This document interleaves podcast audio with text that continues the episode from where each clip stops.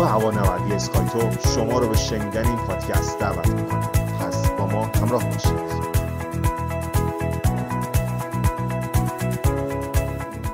خلبان یا پایلوت کسی است که هدایت یکی از انواع هواپیما مانند تفریحی، مسافربری، نظامی و غیره یا دیگر وسایل پروازی را بر عهده دارد. خلبان در لغت به معنای سکاندار است.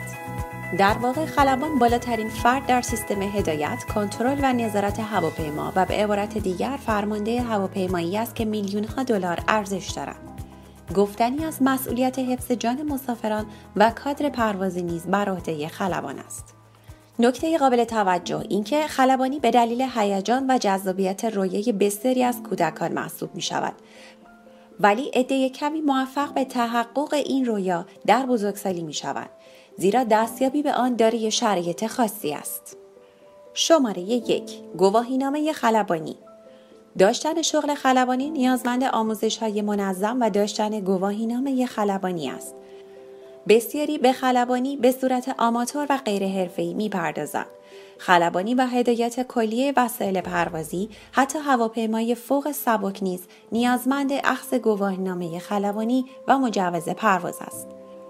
بر اساس آیین‌نامه سازمان هواپیمایی کشوری جمهوری اسلامی ایران، متقاضی صدور گواهینامه پرسنل پروازی در صورت با موفقیت گذراندن دوره آموزشی مصوب در مرکز آموزش مورد تایید، اثبات دانش علمی، اثبات مهارت پرواز در سیمولاتور، اثبات مهارت پرواز با وسیله پرنده، اثبات توانایی مکالمه و درک زبان مورد نیاز برای مکالمات رادیویی و دارا بودن سلامت پزشکی مناسب میتواند گواهینامه مد نظر از سازمان دریافت کند.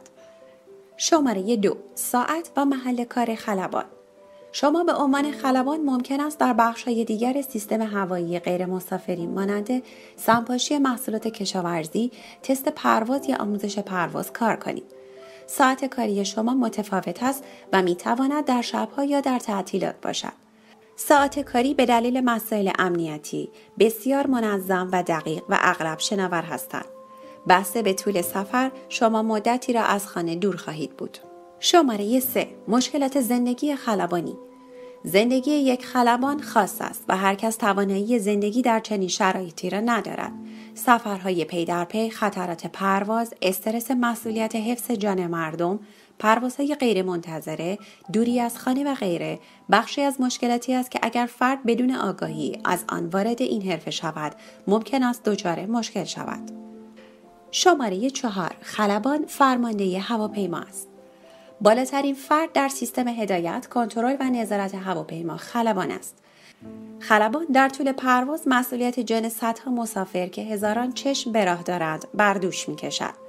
داشتن توانایی مدیریت بحران و حفظ قوه تعقل و تفکر و خونسردی حتی تا دم مرگ توانایی‌هایی است که یک خلبان به آن نیاز دارد.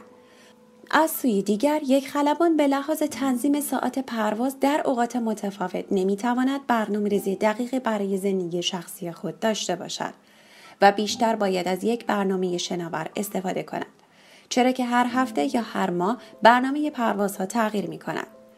علاوه بر اینها، سلامت جسمی و روحی تنها برای ورود به کار خلبانی لازم نیست. خلبان باید مرتب از شرایط جسمی و روحی خودش با خبر باشد و بر اساس آیین‌نامه‌ها و دستورالعمل‌های سازمان هواپیمایی کشور، قوانین سختگیرانه‌ای برای بررسی سلامت خلبانان در کلاس‌های مختلف وجود دارد.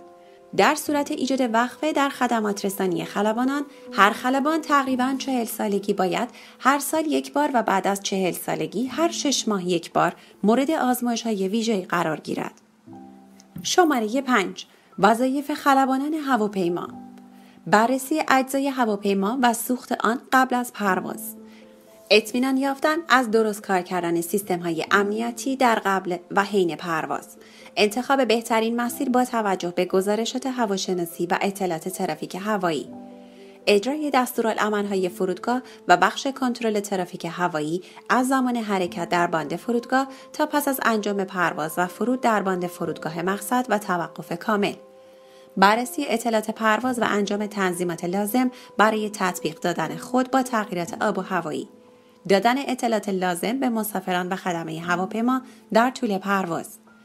نوشتن گزارش‌های پرواز پس از فرود شامل هر گونه مشکلات موجود در هواپیما یا مسیر پرواز، مدیریت و کمک به بارگذاری و تخلیه محموله و بارها در هواپیماهای کوچک. معمولاً هدایت هواپیما توسط یک تیم 2 نفره متشکل از خلبان و کمک خلبان انجام می‌گردد. در پروازهای طولانی معمولاً یک مهندس پرواز برای بررسی قسمت‌های مختلف هواپیما و افزایش ایمنی پرواز در هواپیما مستقر است. به عنوان خلبان هواپیما وظیفه رساندن مسافران و بارها و مقصد آنها از راه هوایی بر عهده شما است. البته می توانید خلبان هواپیماهای نظامی بوده و عملیات‌های مختلف انجام دهید. شما می توانید برای شنیدن سایر پادکست ها به وبسایت ما به نشانی skyto.org مراجعه کنید.